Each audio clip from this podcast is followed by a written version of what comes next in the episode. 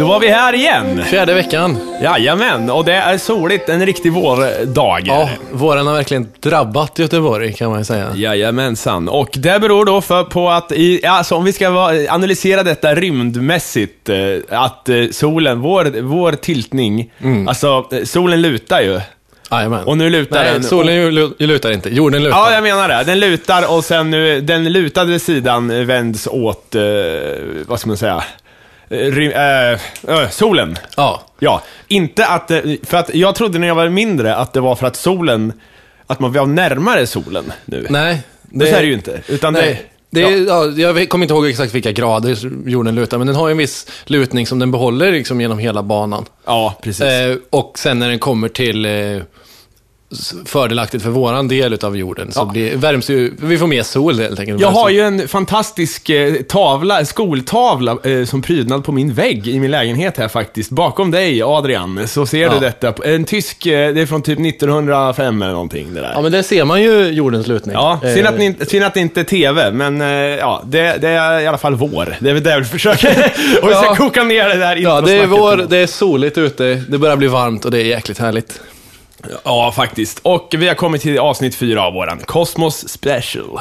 Jajamän. Som, som är alltså en del av Superlife podcast. Ja, där vi följer den nya serien Cosmos med Neil deGrasse Tyson. Cosmos A Space-Time Odyssey. Ja. Vi försöker prata om varje avsnitt. Varje avsnitt. Ja, och eh, jag tänkte vi skulle ta en insändare. Den här dök upp faktiskt, den här märkte jag att Fredrik som är med i Superlife, mm. eh, ordinarie program, drog senast vi spelade in det avsnittet. Så att den här har ni redan hört om ni, om ni lyssnar på vanliga Superlife. Ja, precis. Som kom igår, va?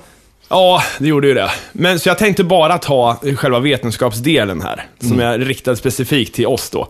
Och det är alltså ett vetenskaps, det serie vetenskapsdokumentärer här från B B C med Brian Cox. Mm. Känner du till Brian Cox? Nej, inte på rak arm. Jag är han dålig är li- på namn också. Han är det... lite han, som, som Fredrik sa när han googlade. Mm. För han visste, för Fredrik och Elin visste inte något överhuvudtaget om honom. Nej. Uh, därför du och jag har den här podden och inte jag och inte dem. Ja, och, och då sa han att Brian Cox, han ser ut att, han ser ut att kunna vara med i Blur. Så ser han ut alltså. Han har liksom den här engelska frillan och ja. är ganska ung. Så att han, är, han är lite vetenskapens pretty boy. Han är det. Ja, och hans serie då heter Wonders. Det finns Wonders of the Solar System, Wonders of the Universe och Wonders of Life. Där han går igenom, ja det är lite också Carl Sagan inspirerat, mm. lite poetiskt sådär han går igenom olika. Mm. Jag tycker, jag har sett några av de här avsnitten och jag tycker de är ganska bra faktiskt. Ja, B B C generellt eh, har ju väldigt hög, höga produktionsvärden och gör väldigt seriösa mm. eh, dokumentärserier. Till, alltså, oftast om man kollar på B B C-grejer, man märker ju oftast en skillnad jämfört med Discovery och sånt. Liksom. Det är oftast en skillnad i kvalitet. Ja. Och speciellt deras eh, Earth-serie är ju fantastisk. Ja, men faktum är att jag som har Discovery Science kände så här att fan, det här, det här är liksom inte, det här blir bara skit. Det har, utgå, det har gått ifrån att vara ganska mycket rymddokumentärer och sådär mm. till att bara bli Morgan Freeman på kvällarna och sen resten av dagen är det bara en massa idioter som spränger olika saker i princip. Eller ja. bygger en massa skit på någon scrapyard challenge. Ja, sånt är, sånt är helt ointressant faktiskt. Jag tycker inte att det är kul, men det är väl det som... Man lär sig ju, man ser ju bara vuxna män leka för fan. Ja. Det, är, det är ungefär som när man tittade på barnprogram när man var liten och så var det en sekvens ifrån något jävla dagis helt plötsligt. Ja. Så här, här är Tobias på dagis. Och, men det här har man ju redan sett i verkligheten. Jag vill inte se det på tv. Jag tyckte det var tråkigt redan som barn. Och det är samma sak nu, jag vill inte se någon gå ut och bygga någon jävla skit i garaget som man kan göra själv. Det känns Nej, men helt det, så här... det, hela, den, hela den konceptet, det känns ju som någon sorts av, liksom, avart av det här Pimp My Ride på M T V. Det är ju gjort på samma sätt liksom. Ja. Det är massa folk som, som gör tokiga byggen och så är det snabba klipp och sen så är de här fula, tråkiga konflikterna när någon blir arg ja. på varandra och står och skäller ut varandra. Jag tycker alltså det är meningslöst. Och det skulle komma till då var att jag märkte det att B B C Knowledge mm. de visar ju, när de väl visar något, eh, någon dokumentär eller något, det är mycket bättre. Ja, de, är, de, så, de gör jättebra. Deras naturprogramsavdelning ja. är helt fantastisk med David Attenborough och så det är att rekommendera. Jag såg också något, något program där eh, jag tror det var Brian Cox och sen var det någon mer mm. och sen hade de eh, Brian May som gäst. Vet du vem det är? Uh, nej, inte det är gitarristen i Queen. Gitarristen i Queen, som också är, vad är han för något? Han är ju, han är ju astrofysiker, va? Åh, oh, fan. Ja, visste du det? Nej, det hade nej. inte jag en aning om. Han, så det var roligt, dag. han var gäst där. De, de pratade om någon marslandare eller någonting. Han kom mm. in och så sa de, jaha, och du är ju ganska så känd. Ja, jag var med i något band där, sa han. Men där ska vi skita i nu, för nu händer det spännande grejer på Mars. Och då oh. sken han upp som ett barn. Oh. Så, så det var så härligt att, att mannen bakom det, är, det otroligt unika gitarrsoundet i Queen. Oh. Hans sanna passion ligger där ute. Ja, jag är så både avundsjuk och liksom fascinerad av de här typen av liksom multitalanger som i sin ungdom kan vara, vara så här barnbrytande inom en grej, till ja. exempel musik och kultur, och sen på äldre dagar liksom bli astrofysiker, som inte heller är någon lätt uppgift. Ja, savanter, jag sa. Han är, ja. är Wonder Childs, så här prodigy. Ja, absolut. Usch. Usch. Det är om Fuglesang skulle vara någon sån här prisbelönt författare eller något sånt där. Det är samma ja, han grej. Vore stå upp komiker. Ja, det är jag ju verkligen inte. Nej, fy fan. Men okej, okay, vi ska ja. hoppa in i Kosmos episod fyra då. Ja. Vad, vad, vad, vad ska man säga egentligen? Jag är lite besviken alltså. Ja. Vi ska komma till varför jag är besviken. Ja, man kan väl säga att, pun intended, men de spacear ju ut lite mycket. Det börjar bli Morgan Freeman. Ja, det börjar bli Morgan Freeman. Alltså... Tidigare har det hållit, till, till att börja med, de första tre avsnitten har hållit sig ganska nära originalserien. Den har mm. rört sig på samma tema. Första avsnittet var, lägger själva grunden med Cosmic Calendar. Hela den här biten. Andra avsnittet var evolution. Mm. Eh, förra avsnittet var, handlade om lite vetenskapshistoria och astronomins ursprung och viktiga personer i det. De har liksom haft lite andra historier och lite annat fokus, men, de, men nu är det första avsnittet. De har hållit, de har hållit lin, ändå så här, samma narrativ. Ja, de, samma, och, och avsnitten har kompletterat varandra. Det, det här är första avsnittet där de verkligen skiljer sig. Ja, det finns de, ingenting. Nej, det handlar inte om samma sak överhuvudtaget. Och, till den nya seriens nackdel skulle jag vilja säga. Ja, och det är väl lite till vår nackdel, för att jag, helt plötsligt känns det meningslöst att diskutera gamla, liksom jämföra mellan. I så fall måste vi kolla på hela gamla Kosmos, så att vi har hela... Ja. Jag har bara kollat på ett avsnitt i taget nu faktiskt. Ja. Så kollade på fyran och sen kollade jag på nya och märkte att okej, okay, i fyran på gamla Kosmos så snackar de ganska mycket om kometerna. Ja, det är det som de fokuserar på. Och det tog de ju förra nya, Neil deGrasse Tysons. Ja. Så att, och, och det handlar ju om svarta hål och ljusets hastighet mycket, det här nya. Ja, de kom in på relativitetsteorin mm. och Einstein och hela den här biten. Det är i sin, liksom på sitt sätt ganska kul och intressant, för att det finns mycket för dig och mig att prata om nu. Det gör det verkligen. Eh, verkligen. Och framförallt så kanske det finns lite att reda ut. Det finns det verkligen. Men också. Men till själva seriens nackdel är ju att nu, nu, nu hamnade de i den fällan som vi pratade om i första avsnittet. Ja. Det här med, man börjar ta en massa lösryckta exempel för att illustrera någonting som snarare gör att det inte blir förklarat överhuvudtaget. Och man bara säger saker, man hävdar ja. saker och man förklarar det inte. Och det gillar inte jag. Det blir det här som Morgan Freeman-grejen. Och det där kommer, tror jag, ifrån en... Så här, man, man vill på något sätt bara förklara en del av den stora helheten i ett fenomen. Ja. Och tänker att vi får nöja oss med bara något snabbt här, eftersom det i sig, alltså, hela bilden är alldeles för svår att fatta. Men, men problemet blir att om du inte får hela bilden, hela teorin, mm. då, då förstår du ju inte ens ingången, så att säga. Nej. Och vi kommer till det. Däremot så tycker jag fortfarande man ska kolla på gamla serien. Herregud, ja, det, ja. det är ju... Fredrik, som vi nämnde nyss här, han ja. står inte ut med de som, jag ska säga citat här, det ser ut som PlayStation-intron med Carl Sagans röst över. Han klagar alltså på datagrafiken nittonhundraåttiotalet. Jag förstår ja. inte riktigt var den kritiken kommer ifrån. Det är så här, nej. Hur, ska, nej. Fredrik, när du lyssnar på det här, ja. skärp dig. Men han är ju en hipster också. Ja, den jävla. Okej. I alla fall så tar de upp i det avsnittet något som hade med förra... Vi snackade ju förra avsnittet om kometer och grejer. Efter, I och med att de pratade om, i, om det i... Ja, och, Oort Cloud och allt detta. Ja, men där hade de ju lite mer andra exempel. Till exempel det här med The Tunguska event. Ja, det, det var ju väldigt synd att de inte tog upp det. För det är väl kanske mest intressanta, ja, just kring kometer, händelsen som ändå har skett i modern, inom citationstecken, tid. Det var ju nittonhundraåtta i, uppe i Tunguska i Sibirien. Ja. Slog ner en komet. Och det fantastiska var att det inte blev en krater. Ja, ja det... den smälte. Det gjorde en chockvåg som slog ut alla träd och eld och chaos. Men ingen krater. Nej, det tog ju väldigt lång tid innan man, innan man fattade vad faktiskt som hade hänt. För där, där uppe i Tunguska är det ju, är ju väldigt glesbefolkat. Och de som bodde där, speciellt då, det var ju mer än hundra år sedan. Eh, vad blir det? hundrasex år sedan det hände. Mm. Är ju så här primitiva landsbygdsbefolkning. Eh, Och det är ju de enda som bor där. Så att det, det fanns historier om den här, så här bollen av eld från himlen som, som kom ner och, och bara exploderade. Ja. Som, som berättades från lokalbefolkningen nästan som en legend. Det är inte riktigt som när Ryssland återigen här fick besök av, av, av eldklot från himlen och det fanns...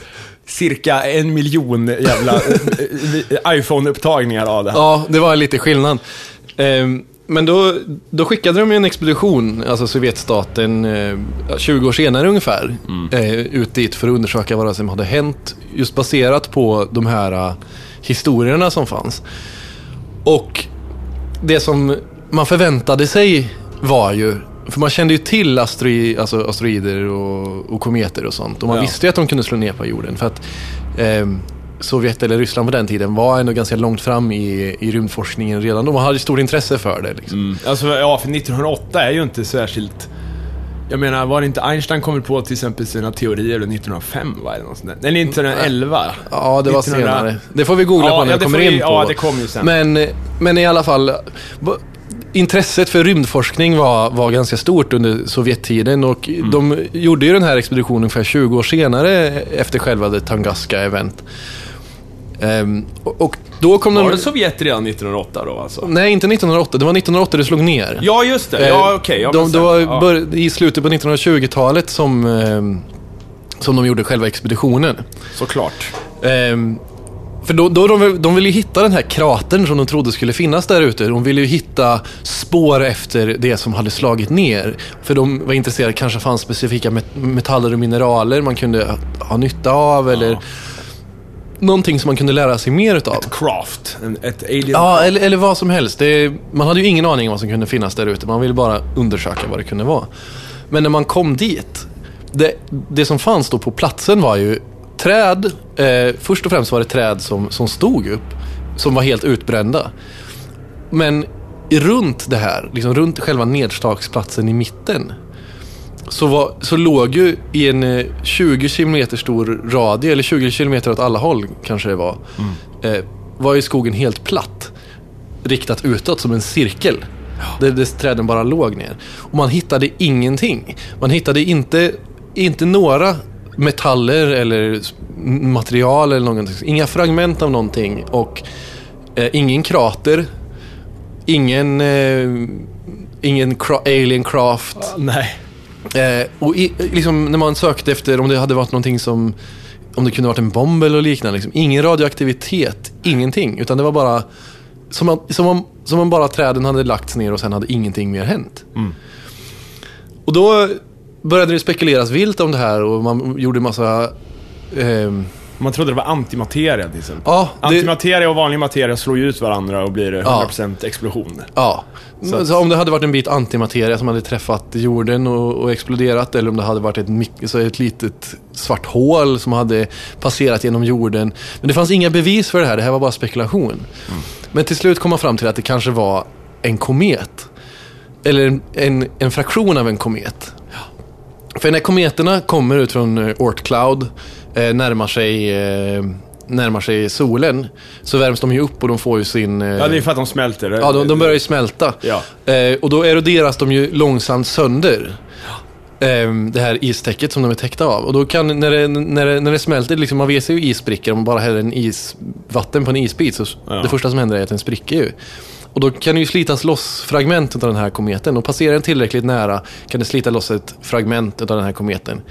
Eh, och det kommer in i atmosfären. Det värms upp enormt snabbt, och det kan finnas även andra iser från andra gaser. Mm. Och i den här friktionen när, när hettan blir tillräckligt hög så smäller det och blir en enorm eh, explosion. Eh, jag tror att femton megaton ungefär skulle krävas ja, ja.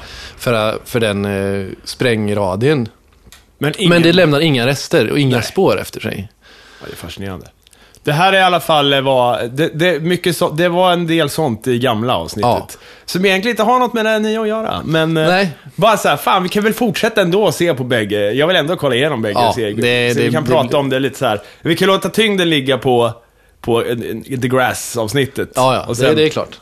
Men jag tycker att den är så fascinerande, den historien. Ja, det är också den här, som vi, vi ska inte dra hela den, men det finns också en historia om munkar elva sjuttioåtta ja. som har dokumenterat då hur det slog ner någonting på månen och skapade en krater där som, alltså man ser, de kunde se smällen ifrån jorden mm. och de trodde ju att det var Guds apokalyps som kom. Ja, någonting sånt. De såg liksom som horn som växte ut oh. från, från månen och trodde ju såklart att det var något gudomligt som skedde. Och, och de har ju spårat den kratern till att det, det finns en krater som stämmer in på ett nedslag vid den tiden. Mm. Och den heter faktiskt Giordano Bruno-krater. Ja, det stämmer. Så att det är ju eh, koppling till eh, första gubben vi fick eh, lära ja, känna. Ja, Giordano Bruno, den ja. munken som, som såg universum för sitt inre öga. Ja. Och hade rätt. Yes. Men okej, okay, nu ska vi snacka Neil deGrasse Tyson och hans eh, resa här i rymden som vi tycker har blivit lite... Jag tycker har blivit lite för sci-fi. Ja, det var mycket fria spekulationer i det här avsnittet. Och det var väl det som vi önskade att vi skulle undvika. Ja, jag med. Men det börjar ju ganska bra. William Herschel går på en strand. Mm, pratar med sin son. Ja, och det här är ju alltså en gubbe då som har kommit på... Vad är det han har kommit på? Han, det var, dels var han först med att upptäcka dubbelstjärnor. Mm. Att många stjärnor, till och med kanske de flesta, cirkulerar i par. Ja, kring varandra. Ja. Det fanns ju även teorier om att solen skulle ha haft en, en dubbelstjärna då. Ja, ja det fast är... den är långt där borta, någon ja. annanstans. Men den kommer snart hit och det är apokalypsen. Det är ja, någon vansinnig. Det finns teori. Mycket teorier. Men eh, man, ja, jag vet faktiskt inte hur det är. Alltså det finns ju, vi har ju upptäckt världar med två stjärnor. Till exempel med det här Kepler-teleskopet som, mm. har, som har upptäckt massa exoplaneter, alltså planeter utanför solsystemet. Och eh, då, det har ju stått med i Aftonbladet och Expressen som Star Wars-planeten funnen. Ja, det har det väl gjort varenda gång. Men det är, ja, men det är ju för att, för, för att Luke Skywalker står ju i en, en sunset med två stjärn, så två solar ja. som går ner. Och det är där de menar då. Så, ah, det är, tänk en planet som cirkulerar runt två stjärnor. Då, då, är det ju, då måste det ju vara Tatooine då. Ja, såklart. Uh, det är väl rimligt. Men döp den planeten till det då. Inte så här K X fem ett två C som alla planeter och sådär får heta. Utan det är väl roligare. Det, det tycker jag är lite synd alltså. Ja, men ja, det, det är klart det skulle vara roligare om de heter Tatooine. Men å andra sidan, man, har ju, man upptäcker ju nya planeter hela tiden. Och man har ju någon sorts register liksom. Ja, och det är, jo, det är ju ja, därför ja. som de heter som de gör. För att de man ska liksom få sorteras. Ett, ett namn, så kunde de få ett inofficiellt namn där man får döpa dem till så här, Helvetia. Ja, eller det är fan Schweiz på latin, är det inte? Jag tror ja, det jag, kan säga, jag har ingen jag tänker på så här, ja, inte vet jag. Han upptäckte det i alla fall. Sen upptäckte han infraröd strålning, fattar jag ja. som. Att han på något sätt kunde tänka ut att vänta nu, det måste ju finnas mer ljus utöver där vi ser. Ja. Det och det är ju det, det för oss ju in på ljus som är. Det gör det ju. Ja. Och det som de eh, lite inleder avsnittet med är ju våra sinnen och våra sinnens möjligheter. Mm. Och som Neil deGrasse säger då, som är väldigt viktigt att förstå ur vetenskaplig synpunkt, är ju seeing is, is not believing. Mm. Det, ja. det du ser är inte relevant. Så här, det som man kan ta in med våra sinnen betyder inte att det är så det är. Och vi kan inte uppfatta all information som finns genom att bara se och röra vid det. Eller liksom se det, uppleva det sinnesmässigt. Det betyder inte att det är så det är. Och när han går på stranden där med sin son i det här animerade ja. klippet, så säger, det ju, säger ju sonen och frågar om han tror på spöken. Just det. Och han svarar nej. Inte, inte spöken som vi pratar om som mänskliga mänskliga spöken eller andar. Men om du tittar mot himlavalvet så är det fullt av spöken. Mm, för, att... för det är alltså de döda stjärnornas ljus som når oss just nu. Ja. Och det är väl det som en viktig, viktig aspekt utav att förstå universum är. Ja. Och sen när vi, när vi kommer in på Einstein så är det ju ljusets hastighet är ju definitiv. Ja, det finns, den har ett värde och det är därför ja.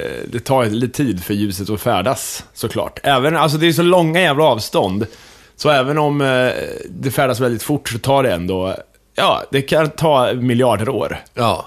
Och eh, det, är där, det är därför det finns en gräns för, alltså det vi kallar observerbara universum. Ja. För att eh, ljuset eh, inte har hunnit komma längre under den tiden som universum existerat, helt enkelt.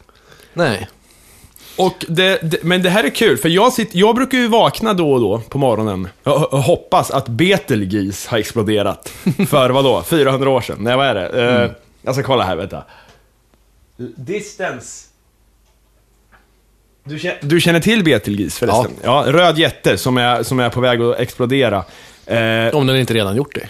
Ja, precis. Jag ska kolla. Jag tror den är fyrahundra år bort. Jag ska bara kolla. Eh, I alla fall. Och den, är ju, den kommer ju bli supernova, tror man då. Mm. Vilket gör att eh, det skulle ju bli en jävla smäll. Det skulle ju synas, som en, eh, det skulle ju synas på dagen här. Mm. Som en stark jävla stjärna. Mm. I och med att den är hyfsat nära oss ändå. Ja. Och det fenomenet, man, man hoppas ju man hoppas ju att man ska få se det i, i sin livstid, alltså. Ja, men det är ju det, liksom, tittar man upp mot stjärnorna så, så, så som de säger, så ser man ju bakåt i tiden. Ja, fyrahundratjugosju ljus, ljusår bort är den. Ja, ja. Vi, ser, vi, ser ju, vi kan ju bara univers, observera universum som det var, inte som det definitivt är. Mm. Och här har jag faktiskt en filosofisk tanke, eller en, en grej som vi ska komma ihåg. Mm. Och det är ju att samma sak gäller ju när jag tittar på dig nu. Ja. Det, jag menar, det är ju, det är ju sådana otroligt små avstånd för ljuset. Mm. Men det är ett avstånd och det är en tid som har passerat. Absolut. Så att, det, för att det var som någon sa, jag kommer inte ihåg vem, det var någon dokumentär jag såg, som sa att, eller om det var en bok kanske till och med. För att kunna uppleva världen i tre D mm. så måste vi ha tid. Vi måste ha den fjärde dimensionen tid för att kunna uppleva den tredje dimensionen. Ja, det... För att om vi stannar tiden, och det här har jag tänkt ja. på, du vet, så här, till exempel Heroes, det här superhjälteprogrammet som gick, den här serien. Mm. Finns det ju en, han, en asiaten där som kan, Heroes som han heter, som kan stanna tiden, det är hans superkraft. Men om du stannar tiden, då stannar ju även det ljus som är på väg mot dig. Ja. Alltså måste allting bli svart. Ja, det är ju det som, som händer. Ja, och enda sättet att se någonting, då tänker jag, är att gå in i ljuset som, som hänger där, suspended in thin air. Alltså om ljuspartiklarna är på väg från dig, så stannar jag tiden. Ja. Då, då, har de, då är de ju kanske halvvägs här då. Ja. Så att enda sättet jag kan se dig då, det är att gå mot, i alla fall om jag ska se en rörelse, ja. så måste jag ju röra mig mot ljuset då. Ja. Men blir allting bakom dig svart då? När liksom, har du konsumerat upp de här fotonerna? Ja, alltså jag, ditt... det måste, måste det väl vara. Jag kan ju inte titta gärna. Jag kan, de har ju gått förbi mig redan. Så jag, ja. jag kan ju inte vända mig om. Det måste ju vara helt svart bakåt då. Ja. För alltså... det ljuset som kommer ifrån det... Det här är ju... Man blir lite snurrig det här. Men det är en kul tanke ändå. Att tid och av... Att se något på avstånd är tätt ihopknutet med att se tid. Ja, att tiden existerar och finns där. För annars skulle det inte gå. Nej. Det tycker jag är en kul ändå, så här, tankeställare. Något för någon sci-fi skribent att, ja. att göra något på. Kanske. Ta fasta på det och skriv något intressant om det konceptet, hur den där vi kan säga. Ja, ja, men det är ju en kul, perfekt för en kort novell om någon som stannar tiden och märker att fan, jag ser ju ingenting. Mm. men, men de försöker förklara det här med Hur, hur, hur viktigt det var för vår förståelse av universum att vi upptäckte att ljuset inte är omedelbart, utan att det mm. har en hastighet. För det var ju så vi fick fram mätstickan, mm. så som vi mäter universum på. Ja, visst. Och det var ju, det var väl Einstein som brottades med det Ja, han med flera. Han med flera. Det var inte han som upptäckte ljusets hastighet, om man säger så. Det var väl, jag vet inte vad de var. De gick igenom dem ganska snabbt. Det var Faraday, Maxwell och Einstein i en, en sekvens där, de, där man såg att de stod på varandras axlar och förde stafettpinnen vidare mot ja. en teori som... Men alla de här har ju forskat inom ljuset och, och dess egenskaper. Ja. Och, och de har upptäckt med, olika delar utav det. Ja, väldigt olika. Mm. uh, Faraday, han var väl först. Han kom väl på, nu ser jag. Jag måste ju googla här lite faktiskt. Ja, det är, jag erkänner det. Det är för att jag blandar ihop det. Men jag, jag, särskilt när det är så här i en följd att, så här, hur skiljer de sig åt? Faraday. Ska jag åter- vi, vi tar lite mer ka- vi tar en kaffepaus. Så, ja, så kollar vi. Så kommer vi tillbaka. Ja, det här ska vi ju inte... Vi ska inte dölja det här. Att nej. Vi är ganska... Vi måste ja, googla ibland. Ja. Vi kommer, vi kommer tillbaka snart. Ja, fan.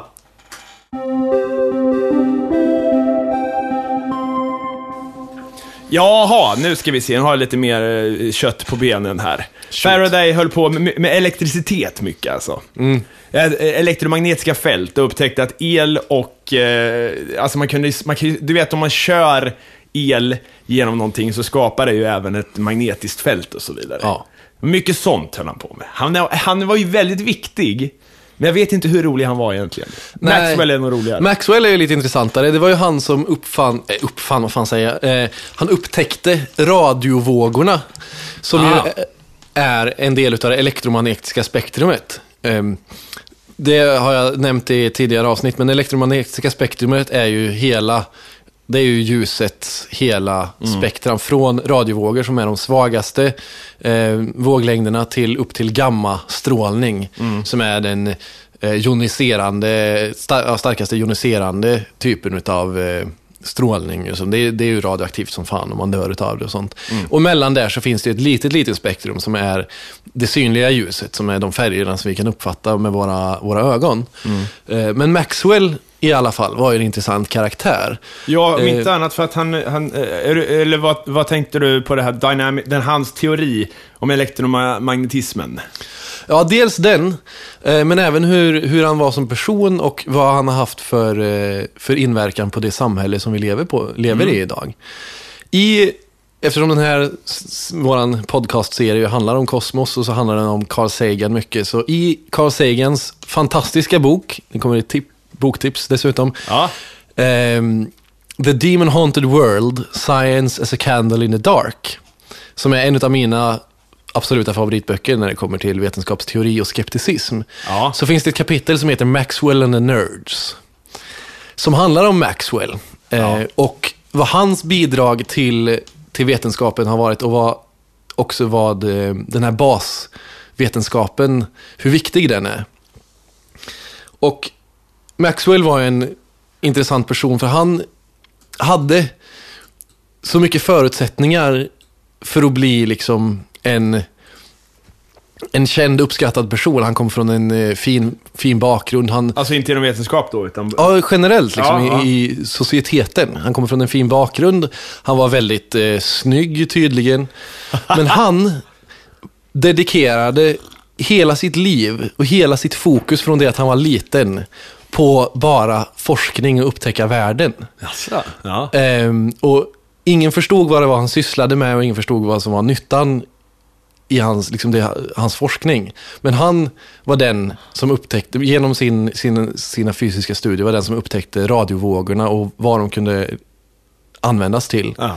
Vilket har lett till att vi har ett kommunikativt samhälle ja. idag.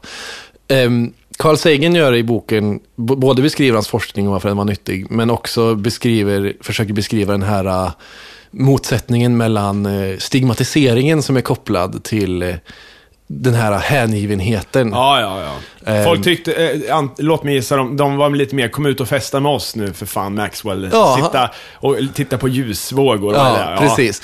Han, han, han var en enstöring och en väldigt fokuserad och ganska knepig person.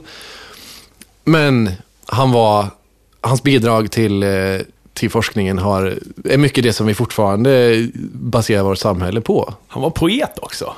Ja, det kanske han var. Jag läser någonting här om att han hade han har gjort en del dikter.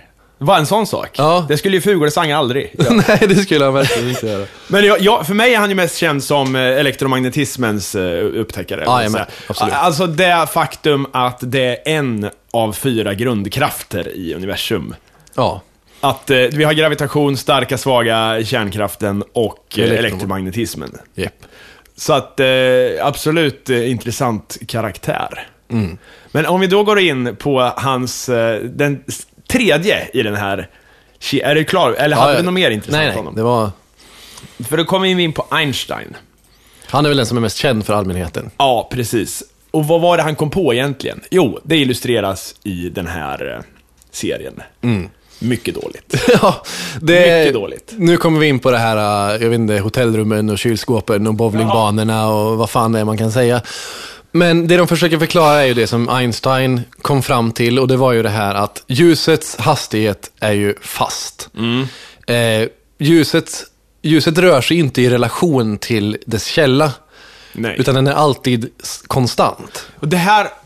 Och om jag får mm. reda ut med bättre exempel. Gör det. Det här. För att det, nu kommer det, det här, den här fantastiska tiden i mitt liv då jag hade Carl Sagans lookalike som fysiklärare på gymnasiet. Mm. S O Larsson, mannen, myten. uh, han, han både såg ut och betedde sig som honom. Mm. Så han gick igenom det här. Och det här var dagen, kan jag säga, då... Det öppnades upp. Alltså tidigare hade vi suttit eh, i skolan och läst eh, vi hade löst ekvationerna, vi hade gjort experimenten. Ah, gud, man var inte så intresserad ändå. Nej. Men sen i eh, på tredje året där så kom vi in på de riktigt sjuka grejerna. Mm. Kvantmekanik och eh, det här med ljusets hastighet och relativitetsteorin. Och jag minns fortfarande den föreläsningen. Det var något som hände med gubben. Han Det syndes på honom att det här, det här var hans största mysterium i livet. Han ritade upp det här och bara, förstår ni? Förstår ni vad det här innebär? Och, och, verkligen, och jag bara satt i, ja, jag, jag förstår. Och då, folk omkring, revelation. Ja, det var en revelation. Folk omkring mig snackade om vad det skulle bli för lunch och så här, vem som var kär i vem. Och jag bara, åh, åh gud! Jag förstod allt. Och det han visar var där från början då, ljusets, hur man kom fram till det här med relativitetsteorins mm. stora mysterium. Det är då att om du står på en du står på en tåg, ett tåg en tågvagn. Mm. Och sen en slangbälla eller någonting. Mm. Du kastar någonting bakåt. Mm. Vad händer? Jo, du du tar ju tågets hastighet. Mm. Sen tar du minus den hastigheten du kastar iväg någonting mm. med. Så att det, det föremålet ärver ju hastigheten från tåget framåt. Mm. Men den får också din hastighet bakåt ifrån armen minus. Mm. Mm. Kastar du det framåt i tågets färdriktning, mm. då plussar du ju. Mm. Då, då, blir det ju tåg, då, då kommer den ju extra långt fram. För den ärver tågets hastighet och din hastighet framåt. Men ljuset kan inte plussas eller dras minus från andra hastigheter. Nej. Vilket innebär att om jag står still på marken och lyser en ficklampa åt, i tågets färdriktning, mm. så går ljuset ut med ljusets hastighet ifrån ficklampan. Mm. Du åker förbi på tåget och skjuter också den här ficklampan framåt. Ja, din måste ju gå snabbare för du står ju på tåget, tänker jag. Ja. Men icke! Nej. Det är fortfarande ljusets hastighet. Och det här illustrerades då i ett exempel som är lite svårt utan att rita. Men det åker, han visade det som så att jag, om vi tänker, vi kör analogin här. Jag, ja. jag står på perrongen och du åker förbi på tåget. Ja. Om du har en eh, tågvagn som är öppen, det är en sån här som man eh, tågluffade med förr, du vet. Mm. Och där inne står du och kastar en boll mellan tak och, alltså du har satt en boll i rörelse som studsar mellan taket och eh, golvet. golvet heter det, just det.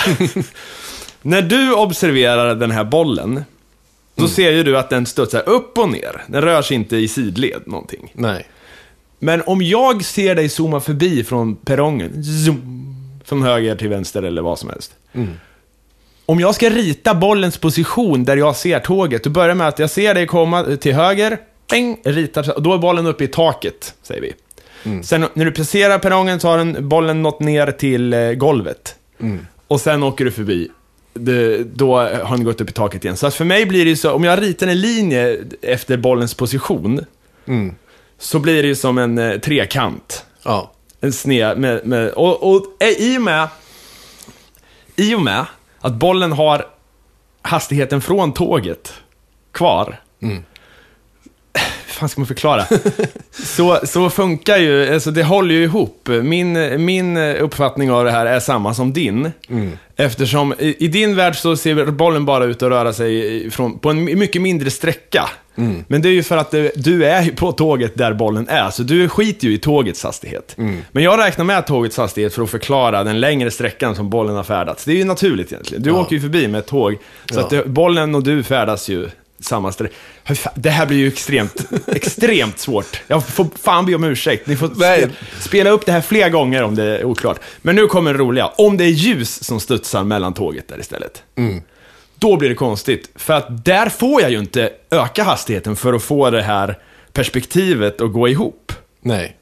Vilket innebär, okej, okay, vad, vad, jag får inte ändra hastigheten här.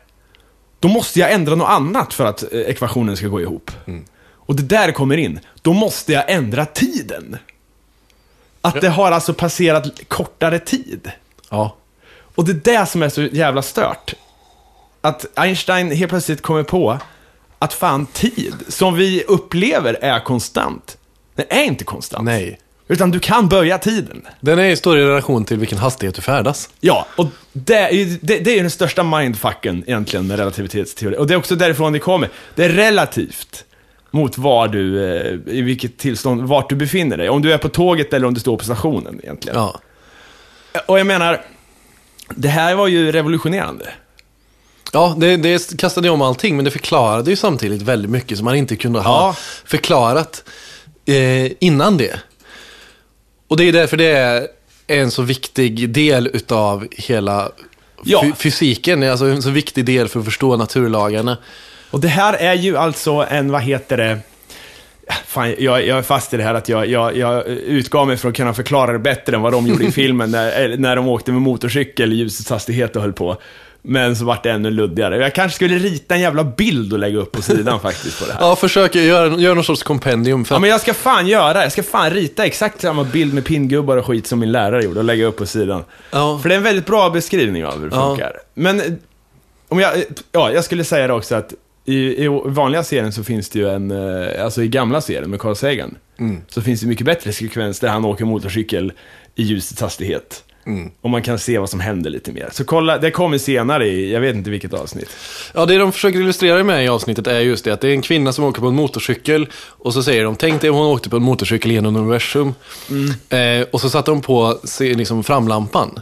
Mm. Då kommer inte ljuset från framlampan färdas snabbare genom universum än vad det skulle gjort om motorcykeln stod still. Nej, precis. Eh, eh, Men däremot så fick vi inte, man fattar inte riktigt det här med att tiden går långsammare. Däremot så nämnde ju Neil deGrasse Tyson det och sa att i och med att tiden stannar upp för den som rör sig i ljusets hastighet så får ju vi tillgång till universum på ett sätt. Ja. Vi kan åka iväg i, i nära ljusets hastighet. Eller om vi leker med eh, tanken i ljusets hastighet mm. någonstans. Och för oss s- åldras vi ju inte. Nej. Och, i, om vi åker i ljusets hastighet så åldras vi ingenting. För då Nej. står tiden still. Ja. Man kan tänka sig, jag läste ett annat bra exempel på det här. Och det är att om du tänker dig att du, du åker med full hastighet i rummet. Mm. Men om du ska åka i tiden också, om du vill att tiden ska gå mm. och ska vika av från det här, då måste du även då måste du dra ner på hastigheten genom rummet för att få den här. Du har, om vi säger att du har en pott mm. av hur snabbt du kan färdas genom rymdtiden då, som är rum och tid ihopslaget. Så att om du tar om du färdas i full hastighet i, i rummet ja. då står du still i tiden. Ja. Men om du står helt still i rummet då färdas du maximal tid eller maximalt framåt i tiden. Mm. Så att, att och, om du vill förlänga ditt liv så ska man inte stå still, eller inte så man ska tänka lite. Ja, det är väl så här. Både ja och nej, det funkar inte. Nej, men och det är väl också en viktig poäng är ju att det finns ju ingenting som kan röra sig i ljusets hastighet. Det, det, det går bara förutom ljuset. Förutom ljuset. Ljuset är en ljusets hastighet är maxhastigheten. Det är liksom mm. universums speed limit. Snabbare än det så går det inte. under några som helst omständigheter att förflytta sig. Och det är bara ljuset som kan förflytta sig i den hastigheten. Ja. Vi kan liksom försöka komma upp i nittionio komma nio nio nio procent utav ljusets hastighet. Mm. Men tänder vi vår headlight då, så kommer den fortfarande färdas i ljusets hastighet. Och vi kommer aldrig någonsin komma ikapp. Nej. Eh, och det är väl där man säger att tiden också upphör när man väl kommer upp i den hastigheten. Men det är ju som sagt, det är en hastighet som aldrig kommer kunna gå och nå. Mm. Om man inte blir en foton. Ja. Och det här är det, det finns det här är så jävla mindfuck på så många sätt det här. Jag har till exempel hört en teori om att när universum blivit så gammalt att det enda som finns kvar är värmestrålning ifrån all materia. Mm. När alla partiklar i universum är fotoner. Mm. Och alla de färdas i ljusets hastighet. Då finns ju inte då, då, då står ju både rum och tid still, så att säga. Ja. Vilket innebär att allting kan räknas då i teorin som att det är på samma plats. Och då skulle universum födas på nytt, för att då, alltså det, det är så jävla sjukt så att, och det stämmer väl kanske så här, det som tankeexperiment, men kanske inte i verkligheten, det vet vi ju inte. Nej. Det är hur som helst mycket fascinerande det här med att tiden inte är konstant, har en viss så här, det är inte en, inte ens tiden var en fast punkt komma fram till, utan det, även det är relativt. Ja, men det är ju det är ju ljusets hastighet som är den fasta punkten. Det är den enda enda konstanten i universum. Mm. Som man måste räkna allting i förhållande till. Mm. Blir ju ljusets hastighet. Det är den enda absoluten som som existerar. Mm. Det enda som aldrig, det blir aldrig snabbare, det blir aldrig långsammare. Det bara är det det är. Mm. Och jag tror att vi börjar liksom få någon sorts insikt nu över kanske varför det var så svårt att förklara det här i det avsnittet, och varför man använder alla de här ja, dumma ja, liknelserna ja, för man försöker men, men, för...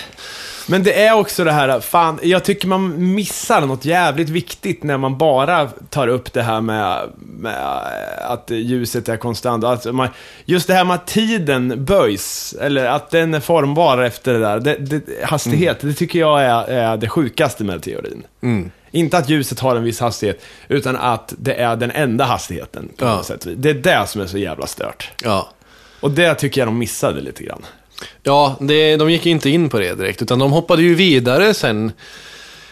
Ehm, för ja, de kom till svarta hål. Ja, och det, det är ganska intressant att de kom in på det. Och det var väl den, enligt mig, den sämsta delen utav avsnittet. Och den sämsta de, hittills i serien, tycker jag. Ja, absolut. Det är när de kommer in i svarta hål, och det som är intressant med det, med, med de svarta hålen, är att man, kan, man ser ljuset som den här, det är ju den elektromagnetiska kraften, den här elektromagnetiska spektrat. Ja, det är både partikel och våg. Det är både partikel och våg, det fungerar, det kommer säkert senare, som kvantstater och, och ja. allt det här, men det är inte, o, alltså det är inte orörbart. Det, det, går liksom, det är inte opåverkbart ljuset. Nej, det utan, påverkas av gravitation. Precis. Eh, och därför kan det också fångas. Är gravitationen tillräckligt eh, stark, så kan ljuset böjas. Mm. Det kan helt fångas. Eh, och det kan förändras beroende på, utav de andra kraften då, främst gravitationskraften. Mm. Eh, det finns ju bland annat en intressant sak som man... Eh, jag använder mycket i rymdforskning när man ska eh, observera universum som ligger långt bort, alltså försöker hitta väldigt, väldigt avlägsna ja. stjärnor och galaxer. Det är ju det som kallas för gravitational lensing. Ja, ja, ja, ja, ja just det, just det. Och förklara lite. Ja, då obs- försöker man observera, det är så som jag har fått, fått uppfattat för mig i alla fall, att när man observerar saker som ligger väldigt långt långt, långt, långt bort i universum ja. så observerar man dem via andra himlakroppar med en stark gravitation, för, på så, för där böjs ljuset eh, och kan liksom riktas ja. eh, så man observerar genom ett gravitation, en gravitationslens lins, ja. för att se vad som finns bortom eh, när, när, när ljuset är så svagt, så väl extremt långt bort, och på så sätt har man kunnat expandera gränsen för det observerbara universumet, för att ljuset kring kanske en galax som ju är en väldigt mm. total samlad gravitation, böjer ljuset kring den som kommer bakifrån och koncentrerar ner det mm. så att vi härifrån kan observera eh, tydligare ja. vad som ligger längre bort. Man använder helt, som en, som en vanlig lins fungerar i princip. Bara att det är en gravitationslins på en enorm galaktisk skala. Ja, det är helt sjukt. Och bara som, innan vi tar svarta hål, så för något som har med det att göra med att titta läng- långt bort på saker och ting. Ja. Det är ju spektro, spektrografi heter det, va? Jajamän. Eh, eh, alltså att man tittar på de... För så här är det ju, att eh, varje grundämne absorberar och skickar ut vissa ljus, eh, alltså vissa energimängder kan man väl säga. Mm. Det har att göra med elektronens avstånd till, alltså vart runt protonen den ligger. Mm. Det finns, där roterar olika skal, olika energinivåer runt protonen.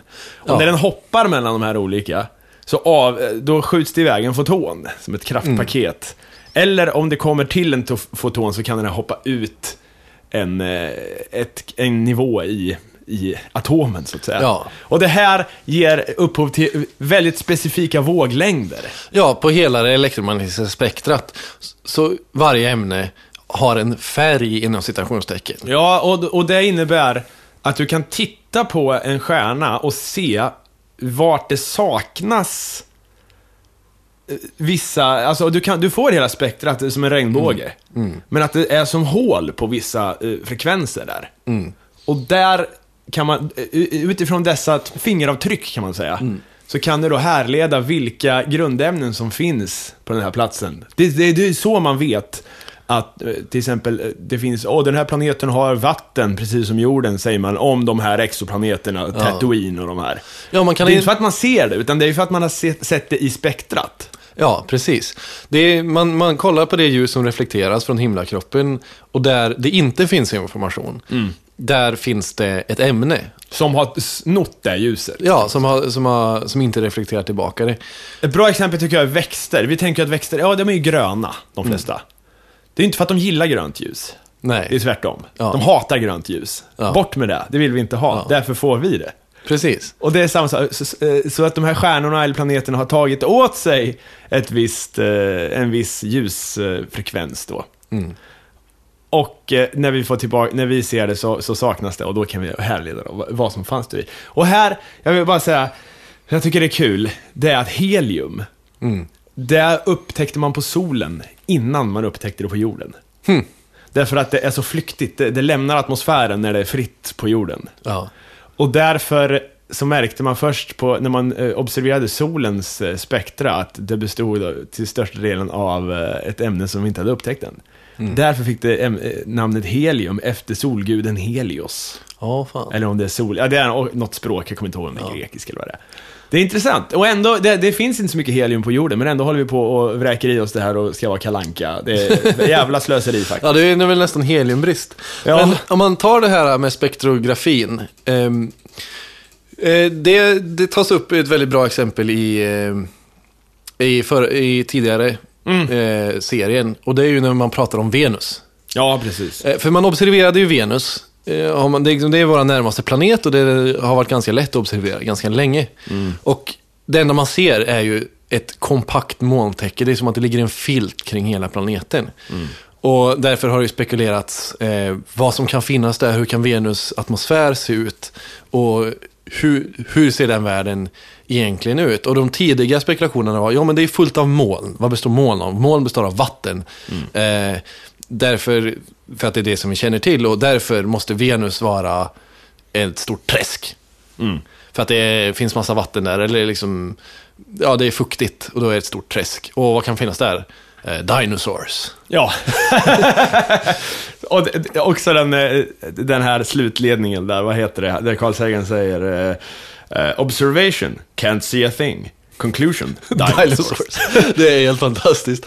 Ja, och, men då med den här spektrat... Och det, du, ja, ja mm. säg det, sen ska jag dra, sen ska jag, ja. Men när man analyserade eh, Venus genom det här spektrat, vilka, vilka reflektioner ger det, och vilka reflektioner, liksom, vilken information saknas, så kommer man fram till att det har ju en mm. atmosfär som består av kompakt koldioxid. Mm. Det är ju, alltså, det är ju ett stort molntäcke som består av växthusgaser. Mm. Och sen så kollade man även med radioteleskop på Venus. För att värme, eh, man kan ju mäta en, eh, en temperatur mm. genom, för det avger ju radiovågor mm. tillbaka. Och då såg man att det var extremt varmt. Det var uppemot trehundrafemtio till fyrahundra grader där. Ehm, och det var ju så man upptäckte att nej, det är inte ett träsk fullt av dinosaurier, utan det är en totalt kobsara, ugnsbakt planet ja. Utav växthuseffekt. Bara finnar kan bo där. Bara finnar. Det är, det, är det, det är en sauna. Enorm bastu ja. I princip. Och det, det är ett exempel på hur man har använt de här analysmetoderna för att kolla på himlakroppar i vårt eget solsystem och lära ja. sig vad består de här planeterna av och vad, vad finns det där. Och det är även därför man vet att det är fullt av metan på, på Titan och ja. att Europa eh, består av is etc, et cetera. Och det här, nu måste jag dra, för nu vi måste ta upp det här med svarta hål. Mm. Och det är lite sak, samma där. Eh, ljuset kan inte komma ut ifrån ett svart hål därför att det påverkas av gravitation. Det är därför det är ett svart hål. Ja. Det är när en gravitationskälla är så stark att ljus inte kan komma därifrån. Mm. Återigen, observation, can't see a thing. Mm. Conclusion, någon form av portal till andra universum där, där sci-fi, alltså där Neil deGrasse Tyson helt plötsligt befinner sig på rymdskeppet i tvåtusen ett i slutet uh. där det bara effekter uh. som, jag vet inte, jag kan inte svarta hål jättebra. Nej. Men alla beskrivningar jag läst och sett och hört om uh. är att när man kommer till den så kallade händelsehorisonten, punkten där det svarta hålet börjar uh. så händer det ingenting utöver det vanliga. Nej. Utan det är när du kommer längre in och blir utdragen som en spaghetti. Ja, det är väl så här, spaghettification kallas det. Ja. Väl. Men i Neil deGrasse universum så händer inte det. Då är det någon form av jävla supervägg av häftiga explosioner där vi väntar ja, rejsen. Jag tror att Neil deGrasse borde ta och ringa Stephen Hawking och ja, fråga eller vad Leonard han Susskind det också kan vara bra. Ja, fråga vad han egentligen tycker om det där. Nej, men det är där det faktiskt börjar balla ur. Och det går, en, en bekant var på besök på en kopp kaffe när jag satt mm. och kollade på det. Och han sa, satt och skakade på huvudet och sa, men det här är bara vetenskapsporr. Ja, det är bara vetenskaps... Det, det är, är väldigt mycket porr. Ja, det är väldigt mycket... Maybe. Jag förstår perhaps. Inte hur det skulle kunna bli. Alltså visst, det finns folk. Stephen Hawking har ju någon idé om att det skulle kunna finnas vita hål i andra universum ja. Där den här materien kommer ut igen och så vidare. Men du kan ju för fan inte åka igenom den här. Hur ska du överleva en resa genom där? Det, även om det är en portal ja. Det går inte, det, du blir ju krossad alltså. Om det är någonting som svart, ett svart hål. Det borde inte ens heta hål. Det borde heta svart dödskross. Jättetung svart dödskross. För att det är det som händer. Åker du in i ett svart hål så dör du stendö. Alltså ja. Du dör så jävla hårt så du kan fan inte dö hårdare i universum. Nej. Men vad, vad är ett svart hål egentligen? Ett svart hål är en stjärna som har kollapsat under sin egen gravitation. Ja, när, när bränslet har... När det som...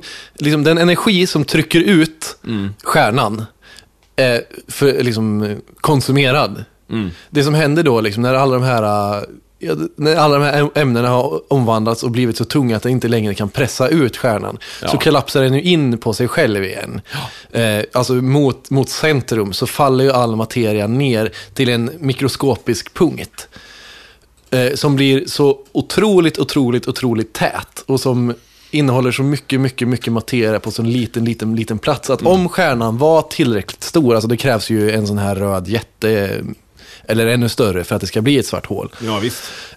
Så samlas det på en sån liten, liten punkt med en sån enorm, enorm gravitation att ingenting, inte ens ljuset, kan, kan komma undan. Och kring den här så bildas det en händelsehorisont som är alltså gravitationsfältet, eller vad man ska säga. Ja. Det där är tillräckligt starkt för att ingenting ska, ska kunna fly undan det. Men det händer ju mycket konstiga grejer vid den här händelsehorisonten. Det kan vi ju, ja. Där är ju forskare väldigt oeniga. Och det finns teorier som säger att... Eh, nu ser jag snart här. Det finns teorier som, ja, det finns teorier som säger att... Eh, ingenting händer, du bara åker förbi. Det finns de som säger att tiden stannar för de som ser dig åka in, men inte för dig som åker igenom. Det finns teorier som säger att all information i det svarta hålet har, vad heter det, är koncentrerat runt händelsehorisonten som ett quantum jitter. Mm. Alltså att kvantrörelse där gör den här händelsehorisonten till ett inferno av energi som gör att du, du, det, det är som en firewall. Mm. Du bara går rakt in i eldväggen. Och då är det väl ungefär som i Neil deGrasse-versionen. Men allt det här är teorier. Det är ju ingen som vet hur, vad Nej. Som händer. För det är ingen som har varit där. och tittat på ett svart mm. hål. Och det går heller inte. Vi kan inte åka innanför det svarta hålet och sen komma ut och berätta vad det var som hände. Nej, vi kan ju inte ens se dem. Nej, men, men du är med på det att även, vi, vi, kommer, vi kommer aldrig få reda på vad som finns där inne. Nej. För vi kan inte skicka ut information. Nej. Det finns ingenting som kan färdas ut ur det svarta hålet. Ja, spontant så tänker jag, om vi skickar in en sån då, en satellit, ja. Och så får den liksom kommunicera och skicka ut bilder, men det går ju inte. Nej. Så att de, de, de, de, de kommunicerar ju med radiovågor, de går i ljusets hastighet och de t- fångas utav gravitationen. Liksom, det, inget. Nej, precis. Så att det är forever, eh, får inte reda på vad som finns där. Nej. Och... Eh, ja, tror jag i alla fall. Det, det finns också en teori då, eller en, en, ett fakta, och det är att information, en, informationen som, som det här svarta hålet innehåller, den kan inte försvinna, för det är en av de tre stycken grundlagarna i, i termodynamiken. Uh. Och det här är ju ganska avancerad fysik. Alltså. Det, det är ju också där mycket av forskningen eh, drivs, och där mycket nya rön kommer ifrån de här mm. teorierna. Men en är ju att det skulle vara någon form av hologram. Det här antar jag kommer i ett senare avsnitt, ja. Så det behöver vi kanske inte gå in på. Jag tänkte istället att vi, vi skulle snacka om de här supermassiva svarta hålen. Ja, de är ju väldigt intressanta. Och det är ju eh, supermassiva bla- svarta supermassiva, bla- supermassiva svarta hål är ju när enorma stjärnor, eller kanske flera stjärnor eh, tillsammans har kollapsat in eh, och blivit mm. fullständigt enorma Eh, svarta hål liksom. Det heter supermassiva black, svarta hål för att de är supermassiva. Ja, visst. Och de finns ju, de har, observerar man ju i centrum på, på galaxer. Till exempel det som är i Vintergatans mm. mitt, det, det uppskattar man ju har en massa på fyra komma en miljoner solar. Ja. Så fyra komma en miljoner solar som har stoppat in i en punkt som inte har någon no, alltså som, som inte har någon storlek, utan som Nej. Är oändligt liten.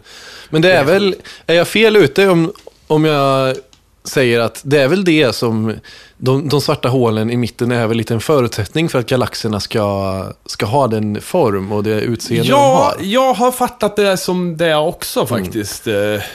Att det är lite som om vi roterar ju runt solen mm. och galaxen runt det svarta hålet. Ja. Lite så. Att det blir, det, det formas liksom som centrum, att det är därför så finns de i centrum på eh, på alla galaxer. Ja. För att det är liksom det som som skapar galaxer. Så om nu, nu blir det en så här konstig hypotes, om de inte skulle finnas så skulle vi kanske inte ha några galaxer som de ser ut idag, men å andra sidan så finns de för att de måste finnas, för att det är så fysiken ja. Ser ut. Och eh, precis, och att det är de här svarta hålen då som uppkommit tidigt i universum efter Big Bang och, mm. och som det samlats runt. Så att det, på sätt och vis, utan svarta hål, inget liv. Inget Nej. Universum som det ser ut idag. Nej. Och så vidare. Men, men, men ja. Återigen, det här, med, det här som... Jag, jag, blir, jag blev arg faktiskt när jag såg att han skulle åka igenom det här och komma ut i någon jävla molnvärld där det så här, ser ut som Cloud City i Star Wars nästan. Ja. På andra sidan det svarta hålet. Ja, det, blir, det är nästan det är femton minuter av slutet av avsnittet som inte liksom bidrar till någonting. Det går emot allt jag har lärt mig om svarta hål i alla fall. Ja, och det går emot, det känns som det går emot hela syftet med serien, att man plötsligt ska hamna i någon sorts fri spekulation och säga maybe, perhaps, it might be och så ja. Vidare. Så här, men håll det dig... kan Morgan Freeman göra. Ja, men håll... det, är där, det är där den ser ja. Through the Wormhole, det, det är där han gör där i princip. Ja, håll dig till det som vi vet och som vi faktiskt kan förklara, eller i alla fall till de mest etablerade teorierna om det. Mm. För nu känns det bara som science fiction för att få liksom... Eh, ja, det känns nästan som tittar eh, fiske.